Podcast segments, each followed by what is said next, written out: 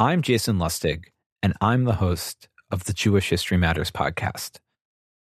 Before we get into this episode, I want to take a moment to let you know that we've launched a fundraising drive for the podcast for the month of November.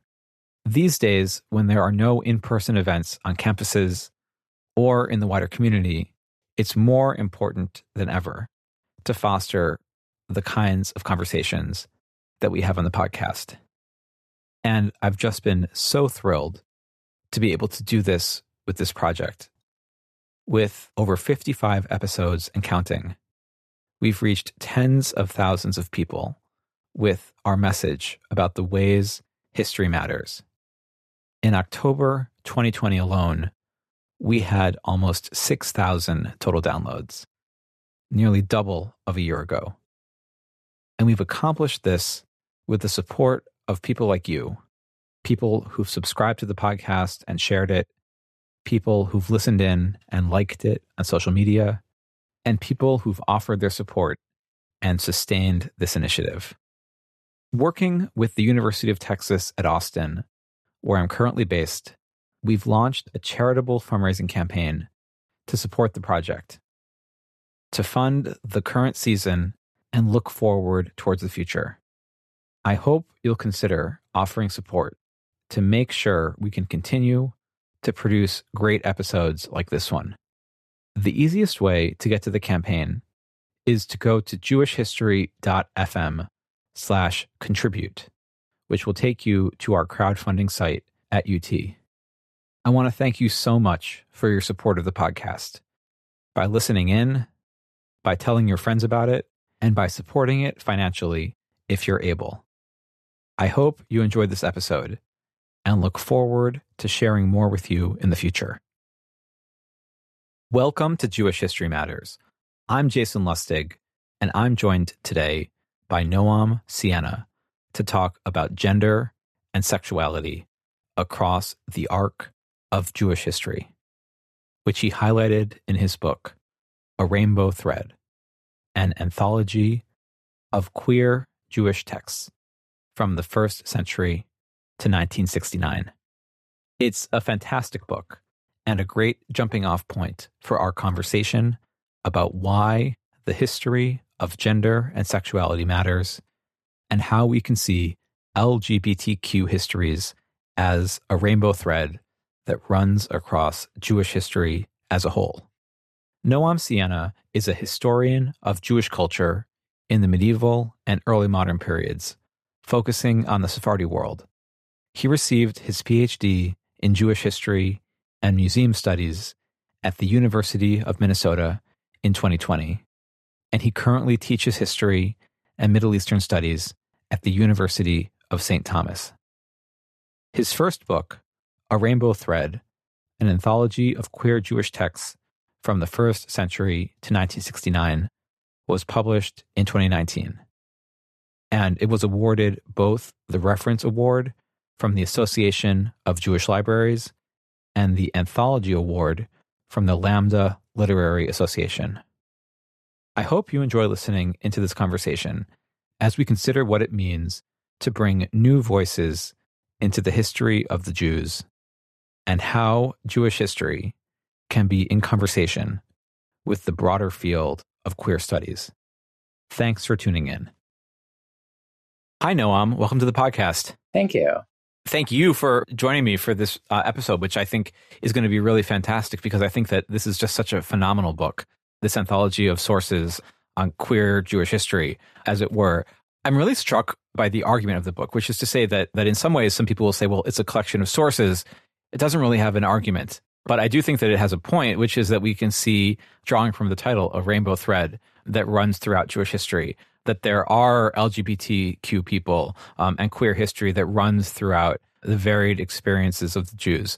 I was hoping that maybe you could get us started out by talking about what this idea of a rainbow thread means and what it means to you. I think you're absolutely right that the thread imagery is um, meant to point to a kind of continuity, that there is some thread, as it were, that runs through Jewish history and connects our experiences to the experiences of people in the past. And what I like about the idea of the rainbow thread is that the rainbow is not only a symbol of contemporary LGBTQ community, but it's also a symbol of diversity and of multiplicity, right? The rainbow is a kind of splitting of light into these multiple facets. And so the, the idea of the rainbow thread to me is that is trying to balance, which is really the, the story of the book as a whole, trying to balance between recognizing continuity on the one hand and recognizing diversity and non-continuity on the other hand. So I don't want to say, oh, being a, a, gay Jew or being a trans Jew or being a member of the LGBTQ community today is exactly the same as it was 50 or 100 or 500 or 1,000 years ago. So obviously, there are huge differences in how people thought about themselves, in the kinds of reactions people had to each other and to themselves. The kinds of ways people thought about gender and sexuality have changed so much over the last, even just over the last 50 years, never mind 100 or, or 200 or 500 years. So, you know, for me, I take a certain comfort in feeling connected to the past in that way and also feel a kind of challenge, you know, if the past is different in these ways from the present, what can I learn from that? And how can I draw on those differences to move forward in new ways? So, then what is the importance here in making this intervention of thinking about the way in which there have been LGBTQ people throughout Jewish history? Like you said, it creates a connection between people today and the Jewish past in a way that perhaps people did not necessarily think about previously.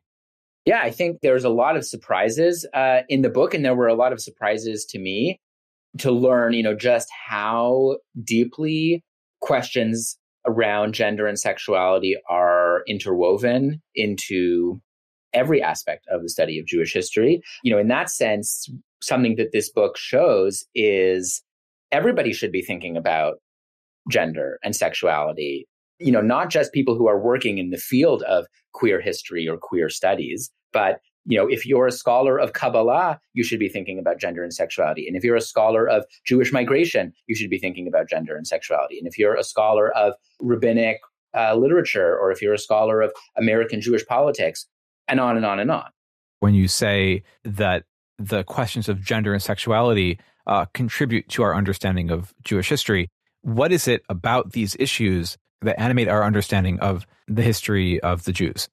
Well, they're they're so closely tied up in people's lived experiences. So they are central to how people move through the world and how they encounter others and how they think about themselves. It is a way of really getting to something which is often very elusive personal experience. I mean, for me as a Jewish historian, the question that I'm always trying to answer is what did it mean to be a Jew in this particular time or place? What did it feel like? What was that experience? So getting to that level is often very difficult and thinking about, you know, how people lived in their own bodies and how people encountered each other in very immediate ways, even in physical ways, gets us there very quickly, which is really exciting. And it also um, draws our attention to experiences that have been pushed to the margins. Many of the stories in this book are stories of people who lived in one way or another on the margins of the Jewish community or who were pushed to the margins of the Jewish community or whose stories were in some ways pushed out of the narrative. So bringing these stories back in and considering them makes our understanding of the Jewish past richer and also more complicated, which I think is a project that to me is very exciting because a richer and more complicated story is a more honest story. I think what you're pointing to here is a really important development that we can talk about in Jewish studies or within historical research as a whole. That over and over again, we see this project of trying to bring people into the story, that have previously been left out. So, what does that mean to you in terms of thinking about this question of, of queer history or queer studies in terms of Jewish studies? How is it that bringing this history, bringing this perspective to thinking about Jewish history helps to illuminate the bigger picture of what's going on? What does it change? What does it add to this broader cultural matrix that we are thinking about and, and looking at? I think the bottom line is that it's is that it's more honest. It's a more accurate picture. You know, this goes back to um, the insights of feminist historians and scholars back in the 60s and 70s who who were reacting against uh, a narrative of Jewish history which was written by and about and centered on the stories of men. You know, and people say, well, well, why do we have to pay attention to Jewish women's history and Jewish women's stories? Because it's part of Jewish history. And if your story of Jewish history is only about men, you're missing half the story. So what scholars and theologians and, and writers like Judith Plaskow and um, Rachel Adler and uh, my own mother, I should say, Rabbi Elyse Goldstein, um, you know, these rabbis and, and historians and writers said, all this time you thought you were studying Jewish history, you were actually only studying Jewish men's history. And we need to go back and rethink the conclusions that we've drawn on the basis of a very narrowed and imperfect selection of, of sources. I think this is, you know, in some ways the continuation of that project. And it and it certainly stands on its shoulders. Like there's no way that I could have done this work without the decades of work that's been done already in the field of Jewish studies specifically and generally in the field of history that are are saying we need to look for new kinds of sources we need to look for new voices we need to look for ways that you know the historiography has contributed to the silencing of these narratives it's a hugely important project. Mm-hmm, absolutely. I agree 100% and i think um, that something that you said here is really critical which is that looking at people who have been left out of history forces us to reevaluate the conclusions that we might draw. And so part of what i'm interested in diving into here even deeper is what is it about queer history that perhaps forces us, as you said, to reevaluate our conclusions or to reevaluate our assumptions. How is it, like you said, building on the history of women's and gender studies over the past half century or so? What is it about this aspect of Jewish history that you're dealing with in this book and in your broader work that is leading us in new directions, leading us towards a new perspective? I think that there has been an assumption in the past that while individual Jews, like anybody else, throughout history have felt themselves, let's say, drawn to someone of the same sex or interested in the idea of transitioning genders, that experience, whether or not it happened, you know, on a large scale or a small scale, was confined to each individual, that it didn't form an actual part of Jewish history, but it was just like this is the, this is the attitude that I encountered, you know, even when I first came out and was looking for a, a, a place for myself in the chain of Jewish tradition. That you know, what does it mean to be a queer Jew or a gay Jew or trans or lesbian or whatever Jew? I, I was met with a kind of silence. I was met with like, well, you just have to figure it out yourself. Like you know completely on your own and what i discovered in in the process of doing this research is that in all of these different ways experiences that are familiar to me as a queer person are actually integral to what I knew already of the Jewish story. Let me give you an example.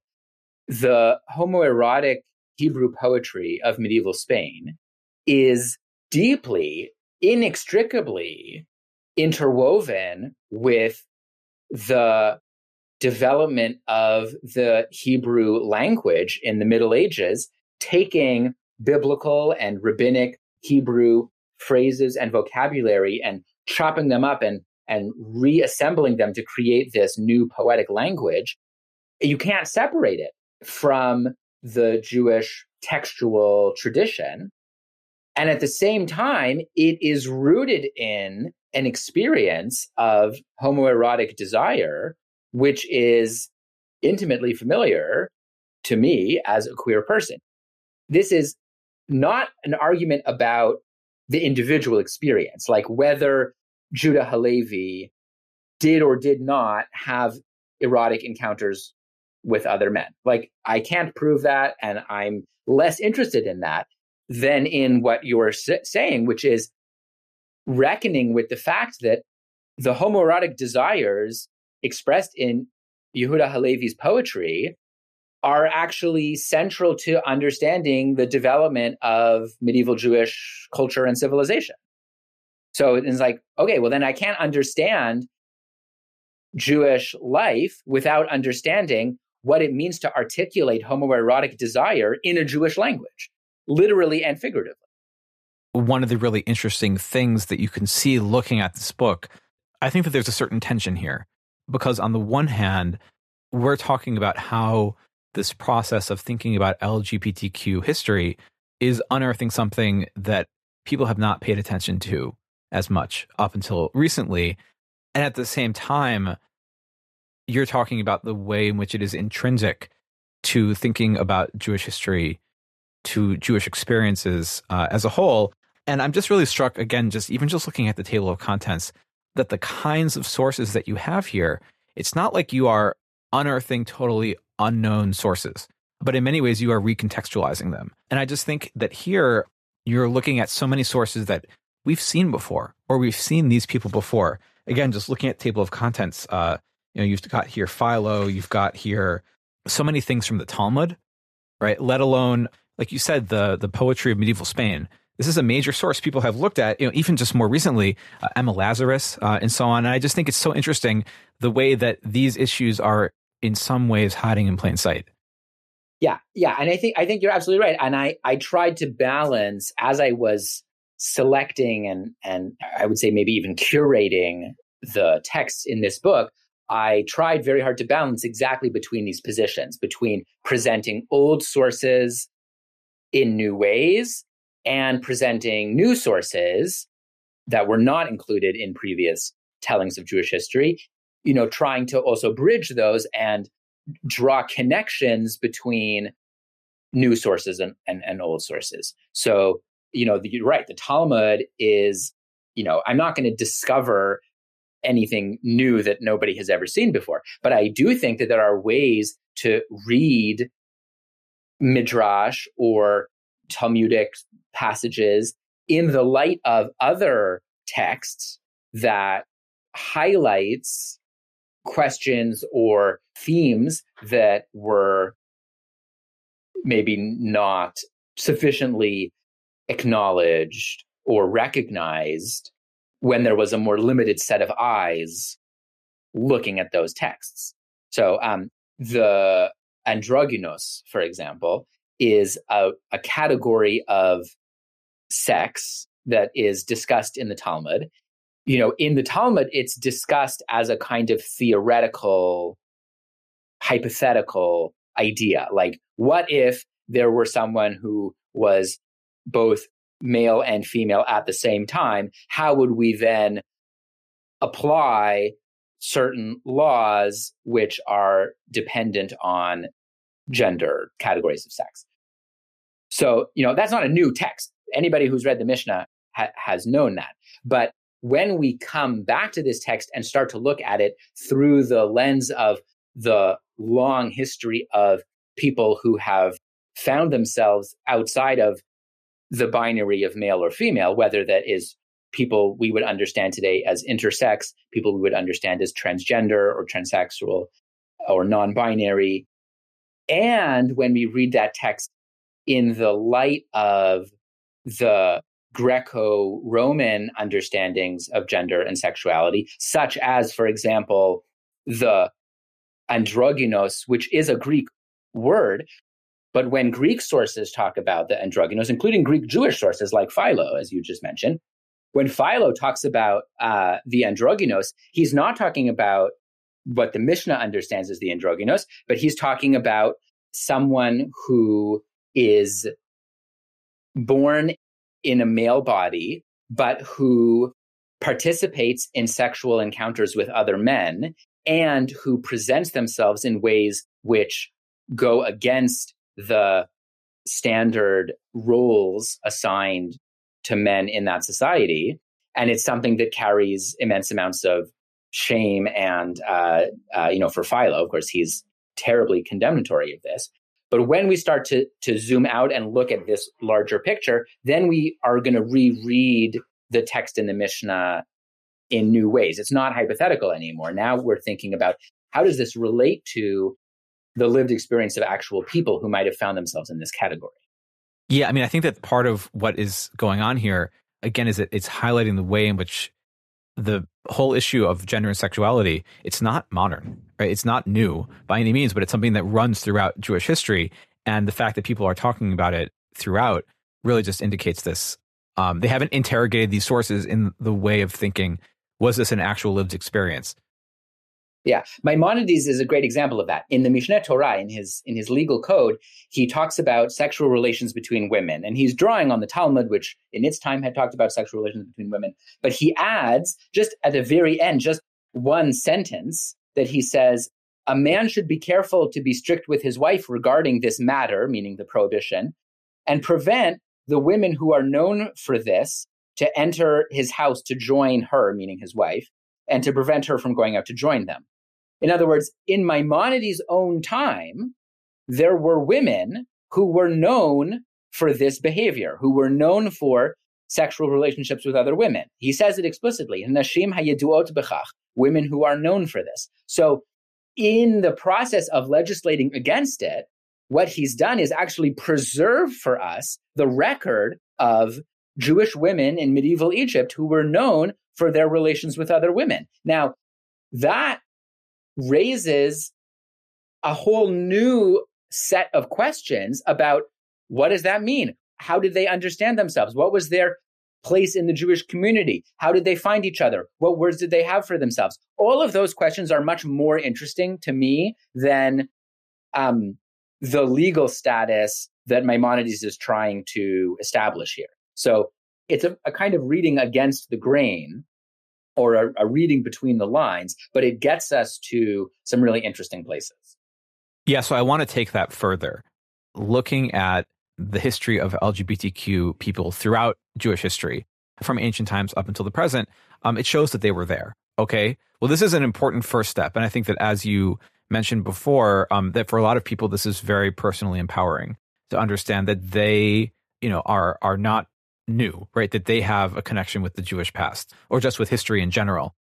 But I think that one of the other things that you are calling on us to do is to reinterrogate this history in new ways that we might think of a source as legal, right? Or legalistic uh, in terms of its topic, but actually it tells us different things. And so, again, looking at the kinds of sources that you have here, which are really calling on us as readers, as students of Jewish history, to reevaluate um, what are in some cases canonical sources.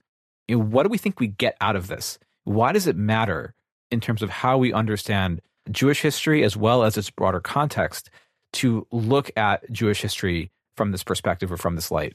You know, in addition to this question of yes, these people are there. You know, what is the next step in terms of why it matters?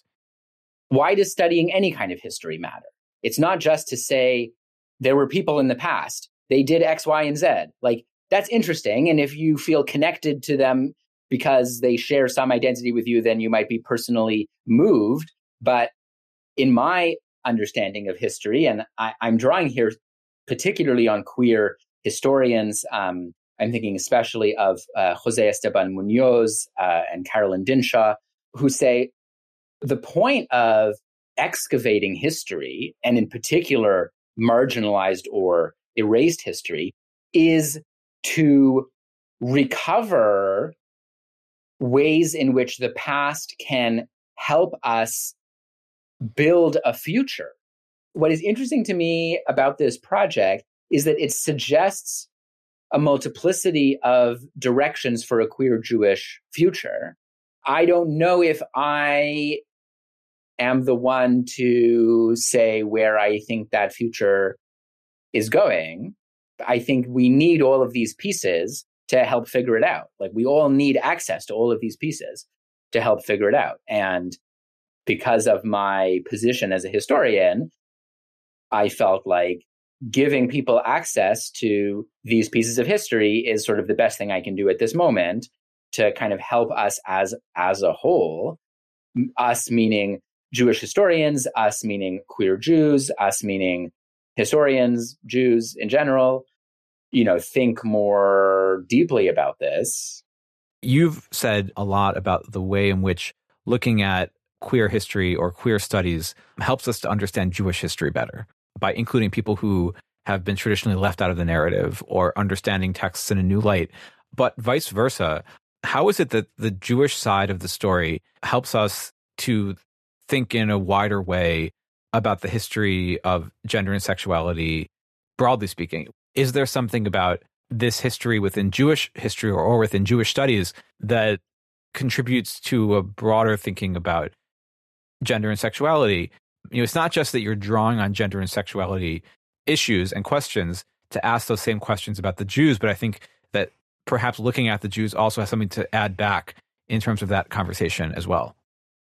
Yeah, I mean, I think the biggest thing is that for many scholars, uh, especially you know in the past few decades, who were writing about LGBTQ history, Jewishness was not a very interesting category to interrogate, and so it was often kind of shoved in the footnotes or like incidental like oh somebody happened to be jewish.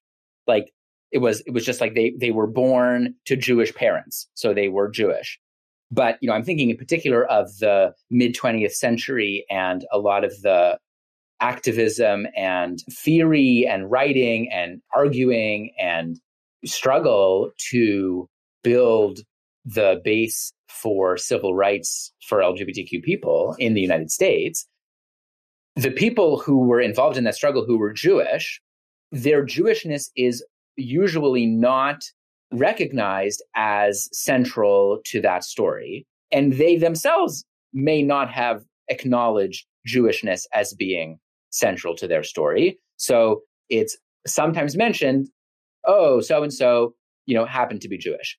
But when I look at them in the larger context of, of Jewish history that's presented in this book, then I start to see there are really important continuities that link that particular person to the story of our understanding of you know what it means to be Jewish and that as we go farther back in history there are people for whom being Jewish and their relationship to the Jewish community was as much an integral part of their identity as their understanding of their own sexuality or gender. Like we can't pull these things apart.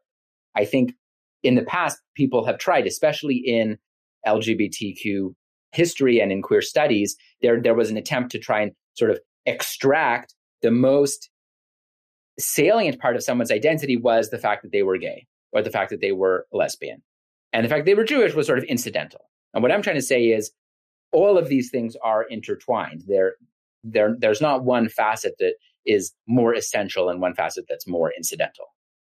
What it does is it undermines the assumption, which is so common inside and outside of the LGBTQ community, that religion and gender or sexuality are inherently in conflict meaning that, you know, to be Jewish and to be trans or queer or non binary is inherently a contradiction. And therefore, those two identities are inherently in conflict and that each individual has to resolve that conflict. That's the assumption that undergirds so much of how people think about LGBTQ identities. And I think that is an unproductive assumption. I think that's an assumption that is, I mean, it may be true for some people, but it's not, it's not inherent and it's not a universal truth. So I don't think we have to assume that Jewishness is inherently in contradiction to LGBTQ identity.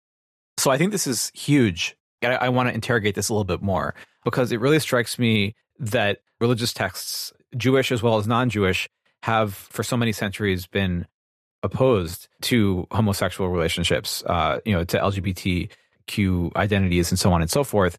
That leads many people not only to reject religion, but to say that these two things are totally separate from each other. And I think that part of what you're talking about here is that they, they aren't always bifurcated or separated from each other.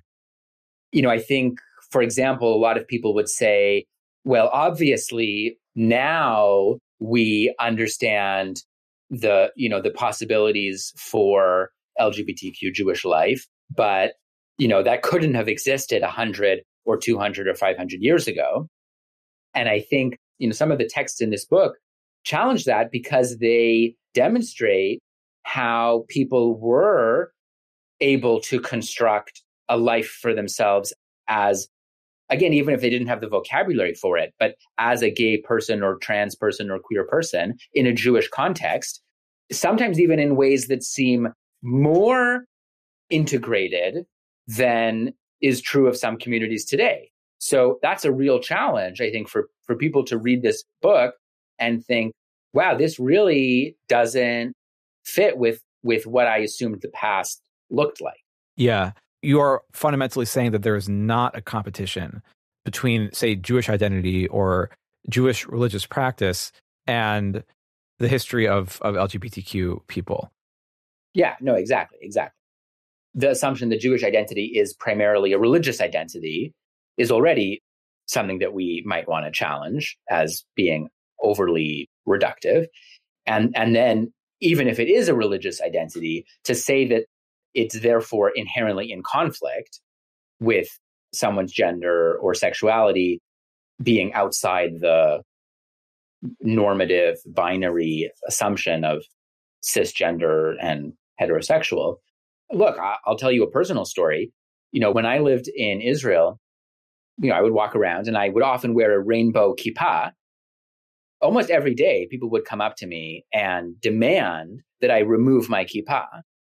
And I would say it was about equally split between religious, you know, what I would call Haredim or, or Datiim, religious Israelis, and secular Israelis who were equally upset that I was confusing the boundaries, that I was blurring the boundaries between what they saw as two completely distinct uh, realms of life. You know, I had a, a guy come up to me and say, either you can be gay or you can be religious, but you have to choose one. And it's unacceptable that you think you can go around trying to be both at the same time. And this was a secular guy saying this to me, right? Someone who said, look, I've made my choice. I'm living in the secular world. You don't get to have one foot, you know, in each category. I wish I could have explained to him, look, I don't I don't see these as being mutually exclusive categories. You know, in the context of a street conversation, you can't really do that. But I, I'm hoping that this book is trying to to bring some of that complexity to the conversation.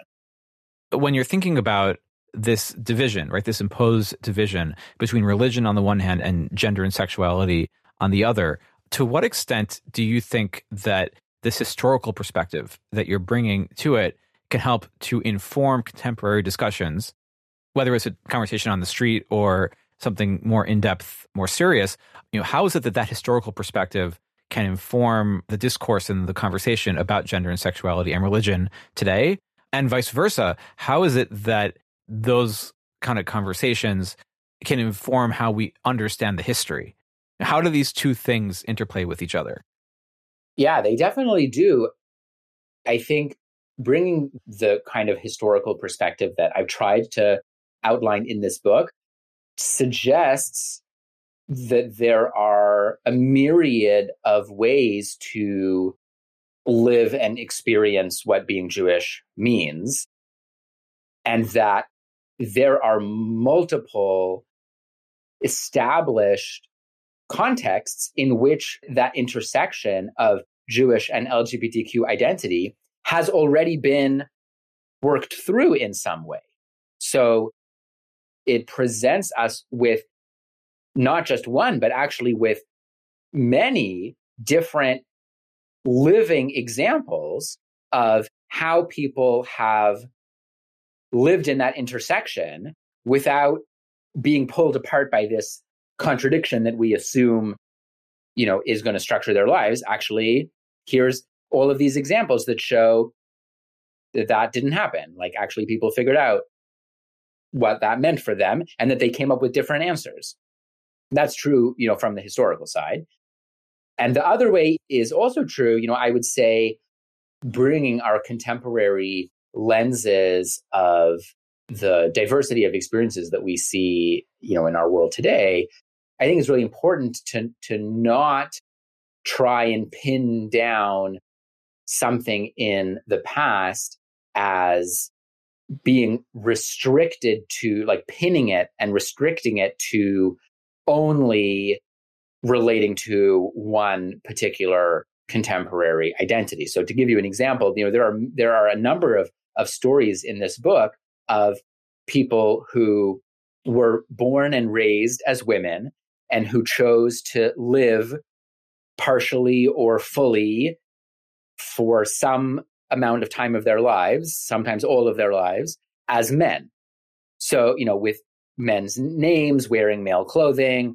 Now, some people would say these are, or these were, butch lesbians who had to find some way of living their truth in the world and pursuing romantic relationships with women. And the only option for them at that time was to live as men. And so that's what they did. But at their core, essentially, they really are lesbians.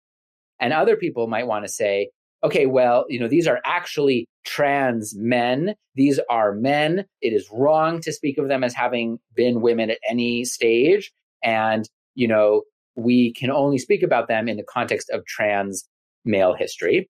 And other people might want to say these are non binary people. And some people might want to say these are, you know, gender queer people.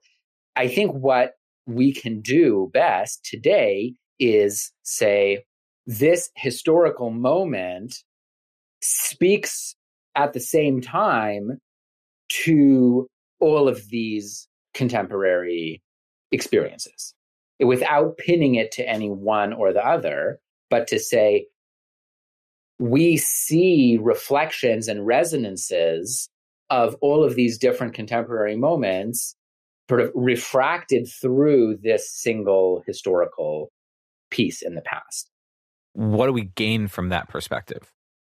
Well, I think it, it helps us break out of some of these boxes that we find ourselves in. You know, and once we realize that maybe gender has not been the concrete box that we thought it was, the same is true of Jewishness.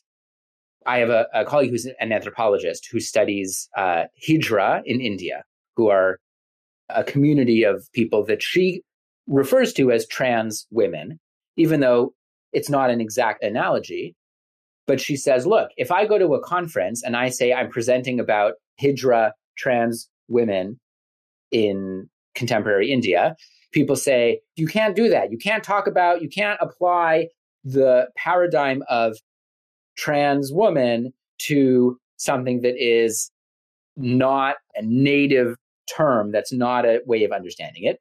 But she says, but if I were to say, okay, I'm going to present about women in contemporary India, nobody says, you can't do that. You can't talk about women as a category in India. They don't even have the word woman. They have, you know, whatever the Hindi word for woman is. So it helps us realize wait a second, actually, all of these categories are loose umbrella conglomerates that we just, for convenience, use a shorthand that links all of these phenomena. Like, obviously, what it means to be a woman in 21st century America is different than what it means to be a woman in 19th century India or in 15th century uh, Germany or in 6th century Babylonia, just like what it means to be Jewish is different in all of those places.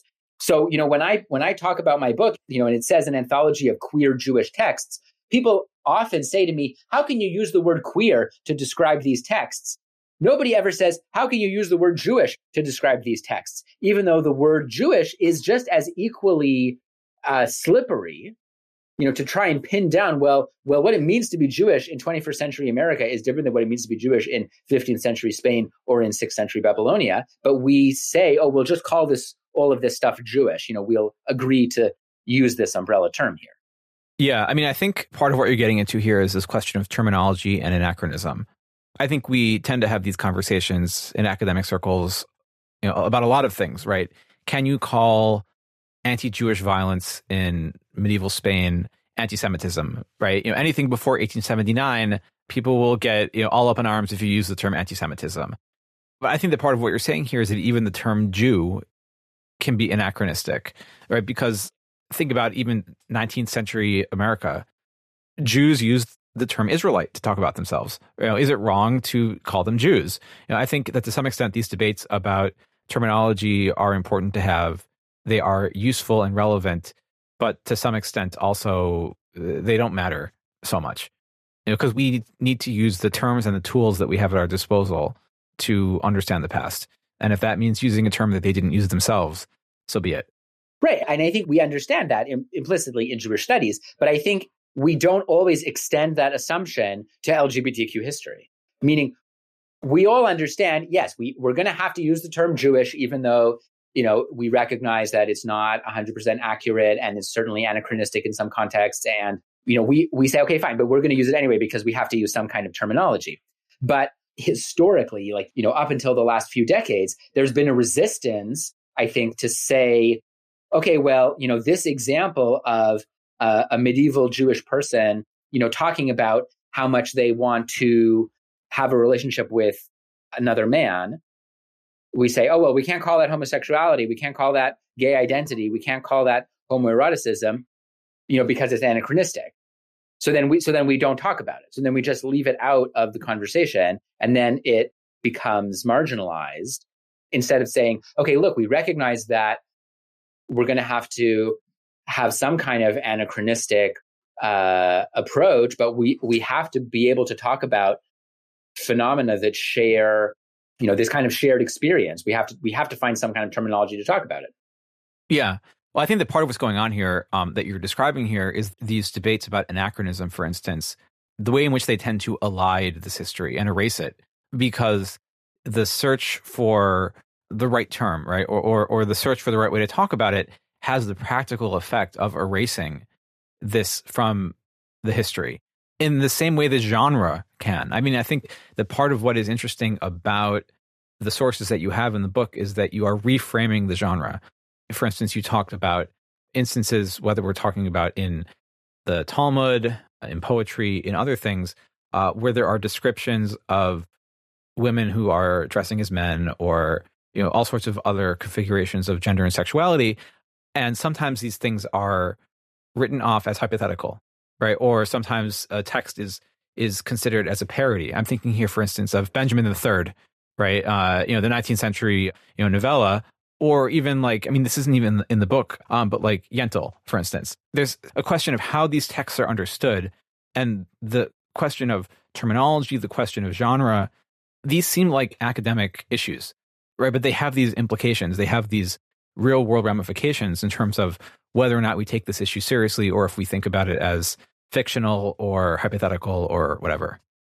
First of all, absolutely something I tried to do in this book. And again, I think it's my own bias based on how I've been trained as a social historian. But I don't really see, or I, I tried not to impose any kind of hierarchy of what kind of text is more or less Jewish. I organize the texts chronologically. And so you're going to find a rabbinic responsum next to a poem, next to a Yiddish newspaper report, next to, you know, a work of French literature, next to some memo from a Jewish organization.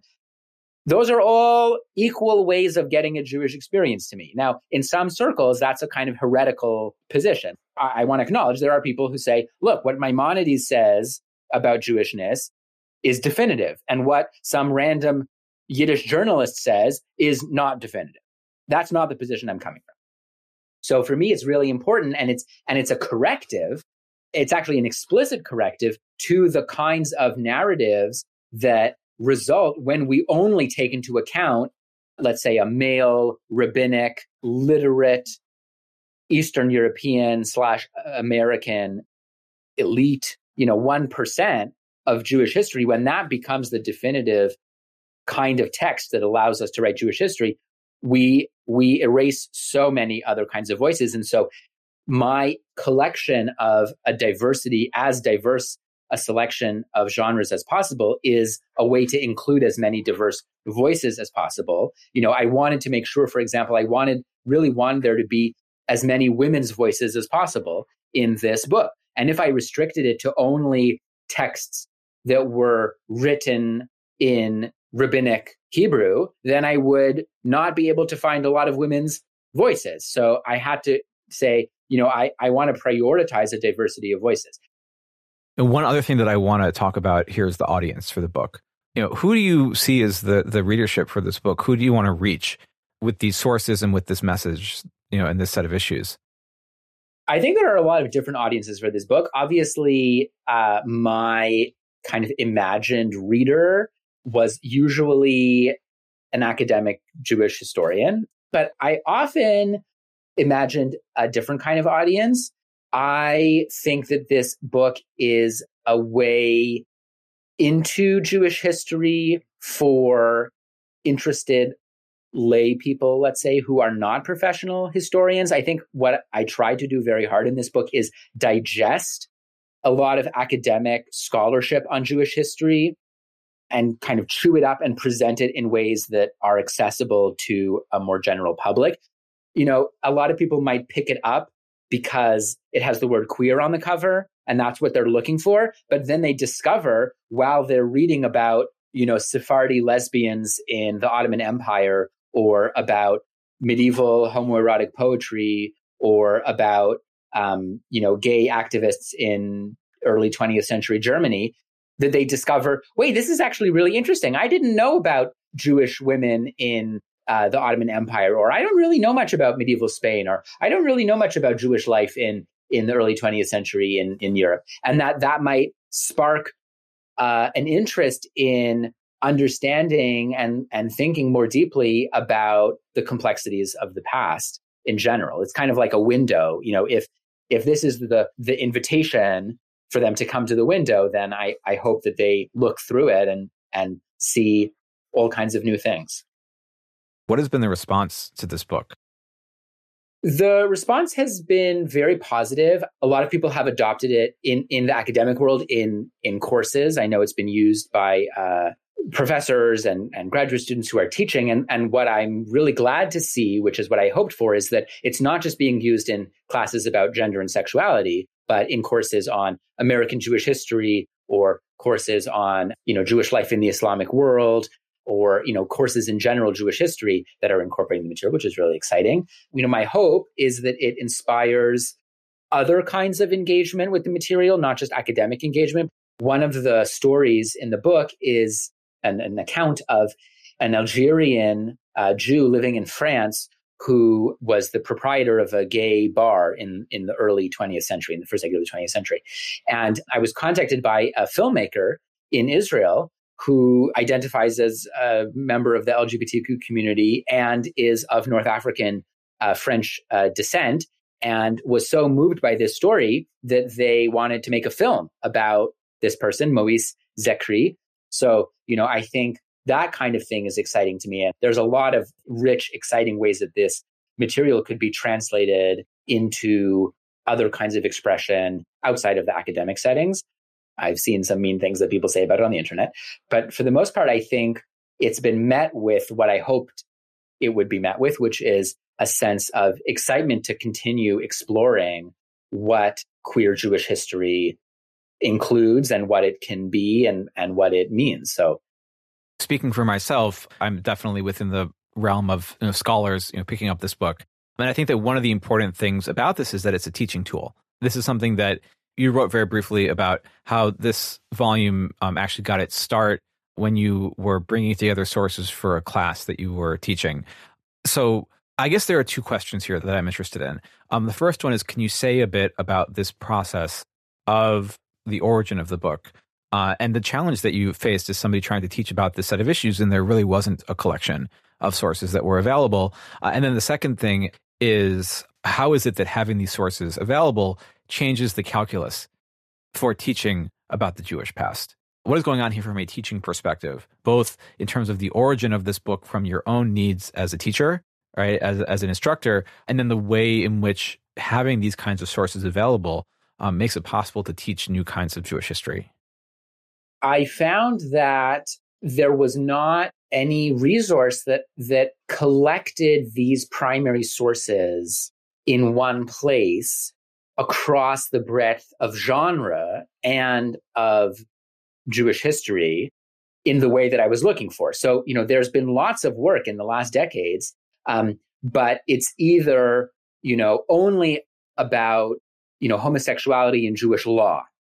So it's narrowed by genre, or it's a study of gender in Talmud and rabbinic literature. So it's it's restricted by chronology. And even within those collections, so often the focus is on discussion and analysis, which is obviously hugely important, but the primary sources themselves, you know, are only cited and referred to in a footnote, and you don't actually get the primary text themselves. And as I said, what I find so powerful as a teacher is to work through the primary sources directly with the students and to model asking questions, looking for evidence in the text and you know discovering what questions remain unanswered working through that process with a primary text with students is incredibly rewarding for me you know often. I wanted to do that with these texts and i couldn't find any collection that that had what i wanted. So i thought well uh, i'll just put together what i what i need for myself and it grew and it grew and it grew until it became this book what I was surprised by was actually just how many sources there were, which were sort of just behind the surface. In other words, they had been published, but not in English translation, or they had been discussed in a footnote, but the full text had never been published, or they were, you know, digitized, but you know, you had to like look for them within a, a database. So it actually wasn't as difficult as I feared initially. I mean, obviously, some get some texts were very difficult to get a hold of. But I was surprised by how many texts were there just under the surface, but not accessible to somebody who was looking for them who wasn't coming from within the discipline. So that was a huge challenge. And that I felt like if there's a gift that I can give here, it's to do that work of combing through the footnotes, finding the citations, getting the original sources, and putting them in an accessible form that people can just pick up the book themselves and read it as a teacher, what I've tried to do is present the text, first of all, with a kind of introductory set of ideas, you know, giving some historical background, asking some questions that might lead us in the direction of how we could think about this text to give people a starting place if they're not familiar with this genre or they're not familiar with the context or they're not familiar with reading this type of source to give them something to work with. And of course each source is followed by a bibliography for further reading of you know if you want to to get a sense of how other scholars have grappled with this text you know you can you can do that. Um, but when i was selecting texts i tried very hard. One of my criteria was precisely as you say i wanted a text that was engaging enough that on the first reading, someone without an extensive background would be able to find something interesting in this text. So it had to be the right length, not too short, but not too long. There were texts that I left out of this anthology because I felt like in order for an educated layperson to understand what I find interesting about this text, I would need to preface it with a discussion that's longer than the text itself.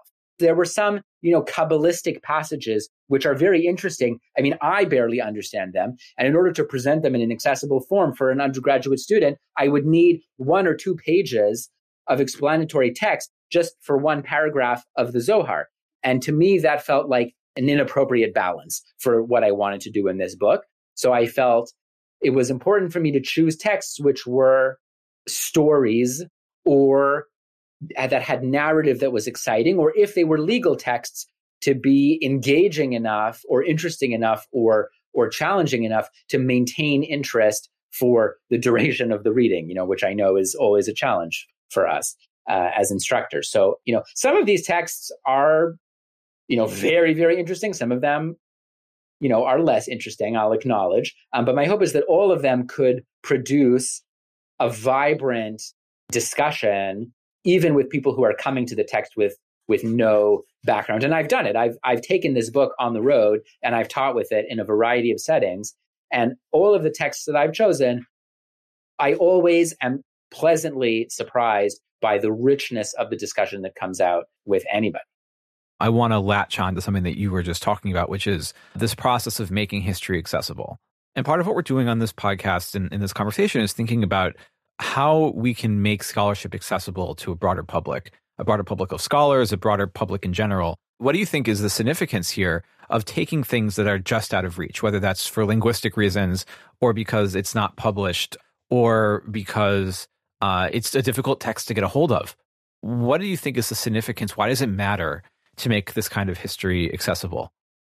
If you are trying to understand yourself where you fit in the world, where you fit in in your history, where you fit in your community, and you have a sense that your history has been marginalized or erased or you know pushed out of the historical narrative. And then you discover but there is some history that has survived. There is something that grants me you know a hook you know something to to hold on to. And then it's out of your reach it's so painful. It can be incredibly uh, painful to feel like you have to fight to reclaim your own past. So, you know, it matters because it is a corrective for, you know, what has happened for centuries. It's something that we all deserve to have access to our history to use a Jewish term, it's a tikkun, it's a repair, it's a righting of a wrong to be able to make something accessible to the people who are the rightful inheritors of it. Obviously, this book uh, is really significant. It's really important, and it's really just an exciting milestone to see it, you know, come out and and to actually hold it in my hands. But of course, it's not the entirety of what you do. I believe you're working on a book um, on Sephardi culture in the early modern period. So I was wondering if maybe you could say a quick word about that and perhaps how that line of inquiry ties in with this broader set of issues that you've dealt with in this book about gender and sexuality uh, throughout Jewish history when you're focusing on a more limited period and place. Some of the common drives that motivated the this book, A Rainbow Thread, are still true in in my other academic work, which is to say, I'm interested in recovering voices from the margins, and I'm interested in broadening our vision of what we think of when we think of the Jewish past, and when we talk about Jewish history, and when we talk about you know who and where and what is Jewish history. I've always been interested in answers that are outside of what we kind of default to as what's at the core of um, Judaism. And so, you know, my interest in Jewish communities of the Islamic world and Jews who were writing and thinking and working in Judeo Arabic or in uh, other languages outside of the kind of core, you know, uh, default that we think of. I, I think that stems from the same impulse to see a more honest and more accurate reflection of the true breadth of what being Jewish has meant, you know, over the, the kind of the big picture. So in that sense, I think there is a commonality that all of my different projects, whether they're focused on different areas of Jewish life, share an interest in this rethinking our assumptions and challenging our assumptions of what the Jewish experience has been. So I think that would be the the the thread that ties them together, so to speak. Well, thank you, Noam, so much. This has been, I think, a really really important conversation, really fascinating one. I just want to thank you for joining me for this. Great. Thank you, Jason. Thank you for the work that you're doing with this podcast. I think it's really uh, an important uh, service, and I'm honored to contribute my voice to, to the, the big conversation that you're hosting here. Oh, thank you. That means a lot. And thanks to you for listening into this conversation with Noam Sienna about his book, A Rainbow Thread. Until next time, I'm Jason Lustig, and this is Jewish History Matters.